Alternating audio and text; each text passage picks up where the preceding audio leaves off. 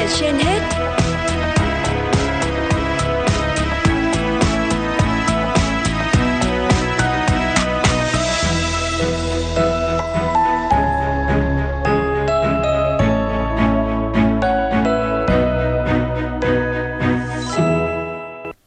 Quang Minh và Phương Nga xin kính chào quý vị thính giả đang nghe chương trình Sức khỏe trên hết của Đài Phát thanh và Truyền hình Hà Nội. Thưa quý vị và các bạn, lạm dụng chất gây nghiện, ma túy thế hệ mới, chất kích thích không còn là vấn đề mới trong xã hội hiện nay. Tuy nhiên, từ sau đại dịch COVID-19 đến nay, số lượng giới trẻ nhập viện do lạm dụng các chất này đang gia tăng ở mức báo động.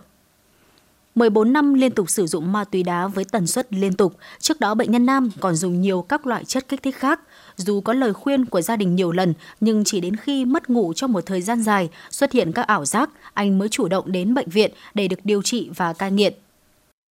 Lúc đầu tiên thì là do bạn bè rủ dê,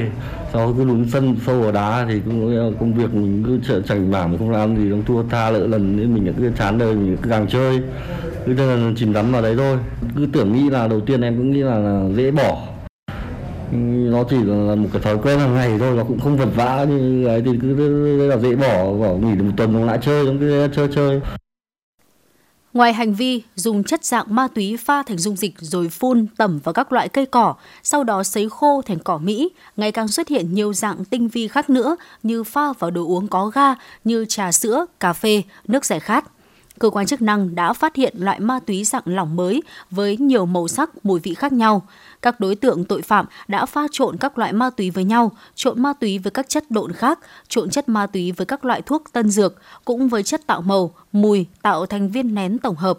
Tinh vi hơn, đối tượng buôn bán còn tẩm chất dạng ma túy lên các con tem nhỏ hoặc loại được gọi là nấm thức thần.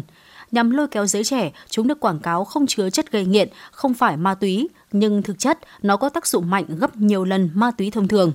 Bác sĩ Hoàng Thu Hương, khoa điều trị nghiện, Bệnh viện Tâm thần Trung ương 1 nói. Bệnh nhân có nghiện, có đủ các cái tiêu chuẩn để chẩn đoán nghiện luôn và cũng có hội chứng cai khi mà bệnh nhân ngừng sử dụng đó thì khi vào viện thì chúng tôi phải uh, phân tích phải cung cấp các kiến thức và giáo dục kiến thức không những là bệnh nhân và cả người nhà để người ta nắm được rõ ràng là họ có phụ thuộc cả về mặt tâm thần cũng như là về mặt cơ thể. Run rẩy, mất ngủ, ảo giác là triệu chứng của thanh niên khác mới ở độ tuổi 20 tuổi sau 2 năm dùng ma túy đá. Không chỉ vậy, anh còn mất luôn cả công việc do không đủ sức khỏe. Tôi cũng có điều trị ở đây mấy lần vài lần rồi do sử dụng nhưng mà do không không tránh được khỏi sự cám dỗ của chất kích thích ma túy tôi đã quay trở lại con đường nghiện ngập các bác sĩ cho biết, từ sau đại dịch COVID-19, số lượng bệnh nhân nhập viện do sử dụng các chất ma túy mới, các chất hướng thần có tác dụng tương tự ma túy đang tăng nhanh chóng, trong đó đa phần là giới trẻ. Đáng chú ý, nhiều chất ma túy trá hình dưới các dạng shiba, chai nước, kẹo khiến nhiều bạn trẻ vô tình hoặc sử dụng không kiểm soát được. Bác sĩ chuyên khoa 2 Nguyễn Tuấn Đại, Phó Giám đốc Bệnh viện Tâm thần Trung ương 1 khuyến cáo.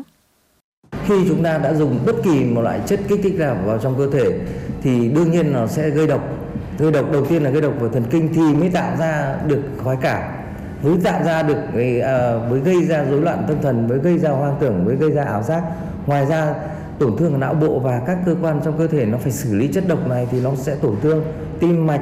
hệ tim mạch hệ tiêu hóa hệ hô hấp rồi là thận tiết niệu vân vân theo thống kê của các cơ sở điều trị cũng như các cơ sở cai nghiện, độ tuổi trung bình của những người bắt đầu sử dụng ma túy ở Việt Nam đang ngày càng trẻ hóa, phổ biến ở độ tuổi dưới 20. Điều này không chỉ gây ảnh hưởng đến chính sức khỏe người nghiện mà còn có nguy cơ làm suy giảm chất lượng nòi giống, chất lượng nguồn lao động trong tương lai.